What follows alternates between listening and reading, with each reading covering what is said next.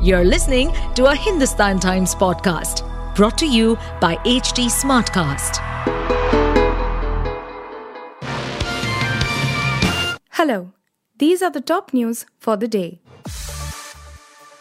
Maharashtra Deputy Chief Minister Ajit Pawar on Wednesday urged Nationalist Congress Party NCP President Sharad Pawar to pass on the baton to the new generation, pointing to the retirement age of government servants and BJP leaders.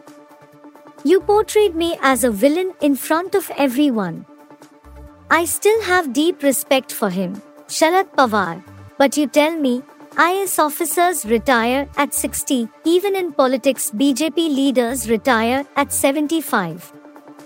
You can see the example of LK Advani and Murli Manohar Joshi that allows the new generation to rise. You, Sharad Pawar, give us your blessings, Ajit said.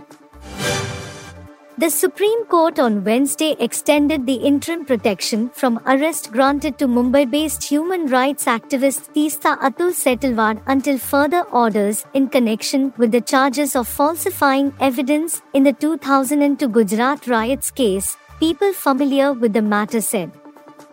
The court has further fixed the matter for 19th July for a detailed hearing. Issuing a formal notice in the matter to the Gujarat government, a bench, headed by Justice B.R. Gavai, directed for a continuation of Setalvad's interim bail that she got from the specially constituted three judge bench on late Saturday evening.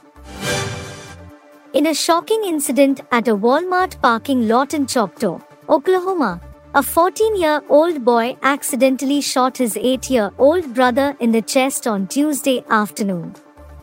The unfortunate incident occurred while the two siblings were sitting inside a car as their mother shopped inside the store. According to Choctaw Police Chief Kelly Marshall, the older brother discovered a gun and unintentionally discharged it, striking his younger sibling around 2 p.m. Bystanders nearby heard the sound of a single shot and immediately dialed 911 for emergency assistance. Swift action was taken by two police officers who arrived at the scene promptly. They applied to chest seals to the boy's entry and exit wounds to stem any bleeding, ensuring immediate medical attention. Legendary West Indies fast bowler Andy Roberts feels India were lucky to win the 1983 World Cup. In Kapil Dev's leadership, underdogs India beat the mighty West Indies in the final at Lords to create history with their maiden world title. West Indies, the unbeaten champions of the previous two editions of the World Cup, came into the tournament as an outright favourite with hosts England and Australia being their formidable challengers. Very few gave India a chance to qualify for the semi finals, let alone win the tournament. But the Kapil Dev side proved the doubters wrong, at least some of them. 2023 is being billed as the year of Shah Rukh Khan. He kicked off 2023 with a record breaking success in the spy thriller Pathaan, his first film in over four years.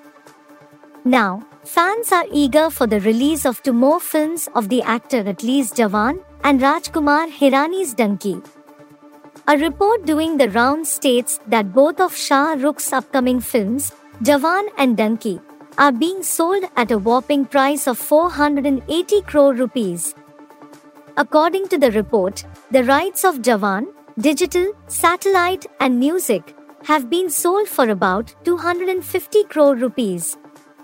The rights of Dunki have been sold for about 230 crore rupees, which individually, to this date, stands as the highest for any film.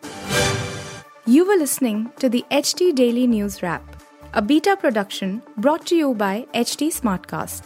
Please give us feedback on Instagram, Twitter, and Facebook at HT Smartcast or via email to podcasts at hindustantimes.com.